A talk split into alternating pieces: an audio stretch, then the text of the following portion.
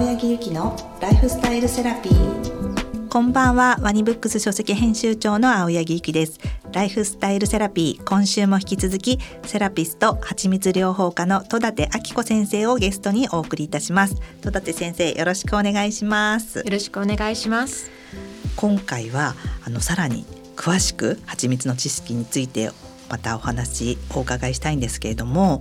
この前回お伝えした通り、蜂蜜は実は世界三大偽装食品の一つでもあるとお聞きしたんですけれども、はい、この安全の蜂蜜っていうのはまあどんなものになるかということを今日お話しいただけますでしょうか。はい、えー、まずあの驚くことに、はい、マーケットに出回っているきゅうわり以上の蜂蜜にシロップがもうすでに入っている状態なんですね。要は食品偽装されているというところになります。なるほど。もう市販の蜂蜜だと結構シロップが入っているものが多い。はい、かさ増しされてますね。シロップっていうのは本当に分かりますけれども、単純に砂糖ってことですよね。はい、まあ、あの砂糖だったらまだいいですが、うん、人工シロップっていうのがブドウ糖、果糖液糖が主になるので、まあ、そこに関しては結構いろいろ問題があるかなっていうところです。なるほど、はい、だから蜂蜜かなと思って食べてると、蜂蜜の効能はほんと少しで、あとはちょっとシロップになってしまっているものが実は多い。はいはい、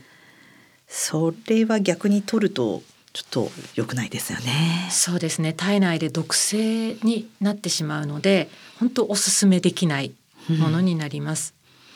うん、なるほど。はい、そしたら私たちその、まあ、純粋な蜂蜜というか、はい、まあ、加工してない天然の蜂蜜がいいということですよね。はい、そうですね。それが一番いいですけれども、マーケットのきゅうわりが偽装されているものってなってくると、はい、なかなかその見た目ではわからないっていうところになるので、うん、本当もう養蜂家さんに問い合わせをするというところしか手立てがないというところになります。うんうん、本当に自分が安全な蜂蜜を食べたいと思ったら、本当にきちんと選ぶっていうことが大事なんですね。そうですね。先生はそうすると、まあ、基本的にこう選ぶときにこれだけはみたいな、ちょっと気をつけてほしいみたいなのっていうのはあるんでしょうか。はい、あのまあ、先ほど見た目ではわからないっていうふうにはお伝えしたんですけど、やっぱり金額っていうのは大きいかなって思いますね。うんうん、蜂たちが一生懸命作ってくれる蜂蜜ですので、うんうんうんうん、やっぱりあの養蜂家さんたちの手間っていうのも結構かかるんですよね。人件費かかりますよね。そうですよね。うんうん、で、安全安心なものを作るっていうと、またさらに手間がかかるっていうところになるので、それが安価な金額で提供されているっていうのは考えにくいかなっていう。なるほど。はい、ちょっとあまりにもこの蜂蜜安いなっていうのはちょっと避けた方がいいですね。そうですね。うんうん、はい、あとはなんかまあ見た目には分かんないっていうことだったんですけど、やっぱりこうプラスチックなところでっていうのもあまりおすすめしない感じですか。はい、そうですね。プラスチック、まあ、やっぱりあの石油からできているものですので、うん、環境ホルモンを取り入れてしまうっていうところになってきます。なのでまずはまあその見た目で判断するってなると、まずは瓶に入っているものっていうのは選ばれるといいかな。最低限でも瓶に入っているものを選びましょうということですね。です最低限ですね、そこは。なるほど。はい、他に何か。まずはどんな検査をしているかっていうところを明記しているところから買うっていうところはいいかなと思います。うんうん、やっぱり先ほど見た目ではわからないっていうふうにお伝えしたんですけれども、うん、それは本当消費者となってしまったらわからないです、何が入っているか。はい、なので、えー、その扱っているメーカーさんだとかがどんな検査をしていますよ、どれだけ安全ですよっていう保証してくれているものを選ぶっていうのは、本当に安全な蜂蜜を食べられる。なるほど。はい、だから蜂蜜に関してはより消費者の方が賢く自分が選ぶものに対して調べて買うっていうのが大事っていうことなんですね。そうですね。まあ、ただそのもういちねんにいっかい食べるわだったら、そこまでの品質っていうのは追わなくてもいいと思うんですけれども、うん、体調が悪いですとかそういった方は、えー、選ばれるということはしてほしいです。あとね、今まであの先生に蜂蜜の魅力をいろいろお聞きして、やっぱりいちにちちょっと多く取りたいなと思った方は、やっぱり摂取量が多くなるってことは、やっぱりいい蜂蜜を取りたいって思いますよね。そうですね。わざわざね、買って体を悪くするっていうことはしてほしくないですね、うん、やっぱり先生みたいに蜂蜜療法家っていう方がやっぱり選ばれてたり、先生もそれでこう代理店業をされようと思ったわけですもんね。そうですね。あまりにも、えー、紹介できる蜂蜜がないので、だったらもうあの正規代理店になっていいものを皆さんにご提供したいっていうところで始めているので。先生はどうやってその蜂蜜を選ばれてるんですか？はい、私は正規代理店もやっているので、えー、有馬陽子さん、まあ、蜂蜜を私が知るきっかけになった方が、えー、ご自身が食べる蜂蜜を探すということで、最初はきっかけで、えー、取り扱いを始めてらっしゃるので、はい、とても安心安全な蜂蜜を扱ってらっしゃるんですね、うん、なので私もそこに共鳴して正規代理店になったという経緯がありますので、まあ、そこの今私も扱っている蜂蜜になりますが、えー、よんひゃくきゅうじゅうきゅうの有害物質の検査をしてクリアした蜂蜜になります。へえ、そんなに検査の基準があるんですね。はい、そうですね、まあ、農薬、あとは除草剤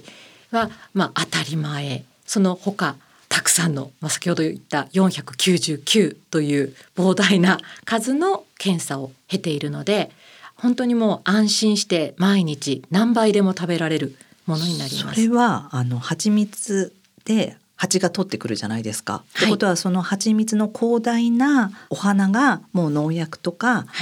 がされてないお花からの蜜を取ってきてるっていうことになるってことですよね。そうです。で、その周りの環境もちゃんと考えられているものになります、ね、はい、そういうことですよね。そうです。蜂が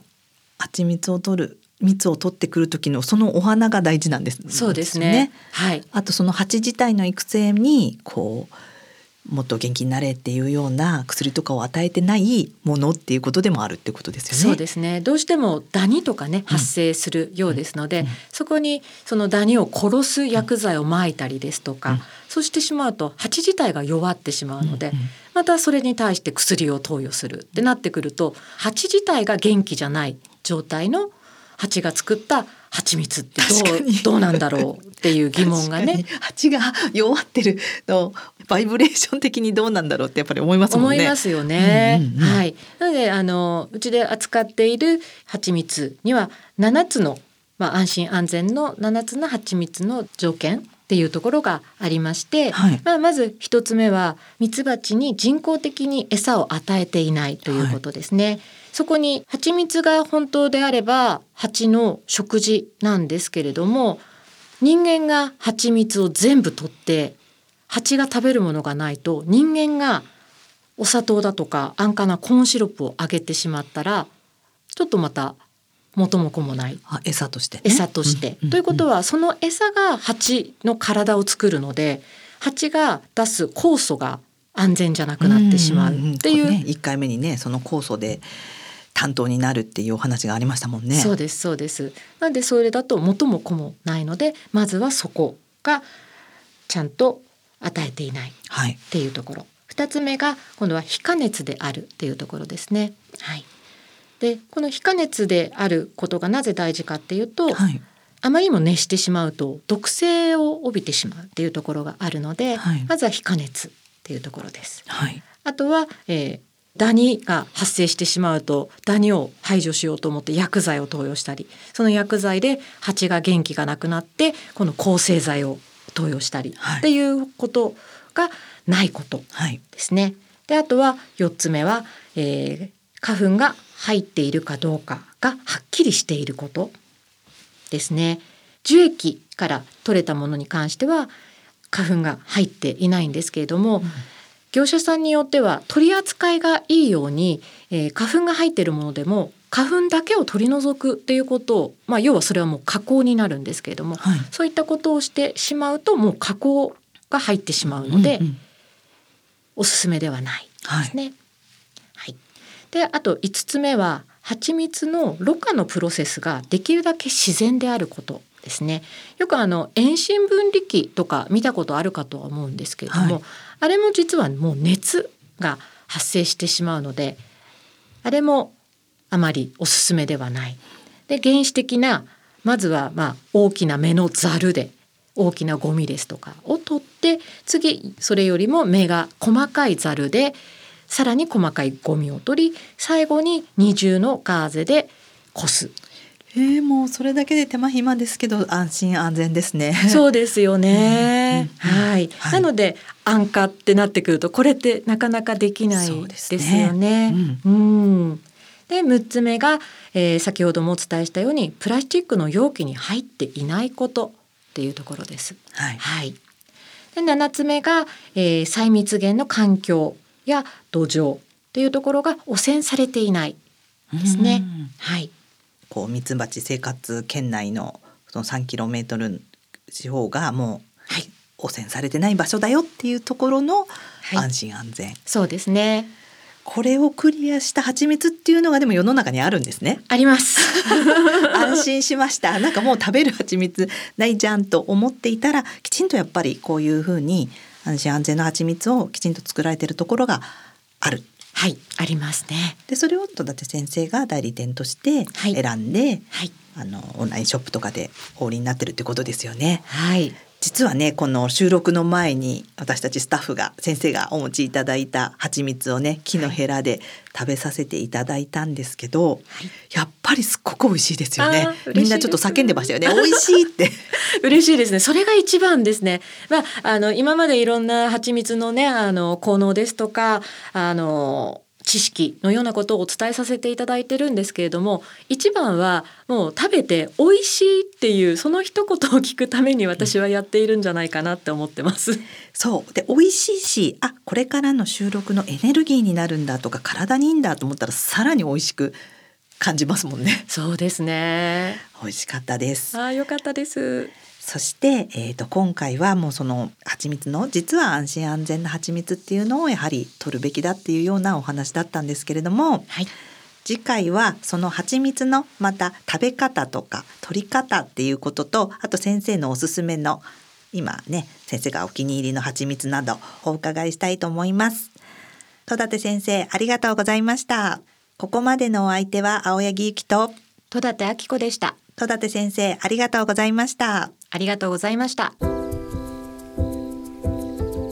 青柳ゆきのライフスタイルセラピー。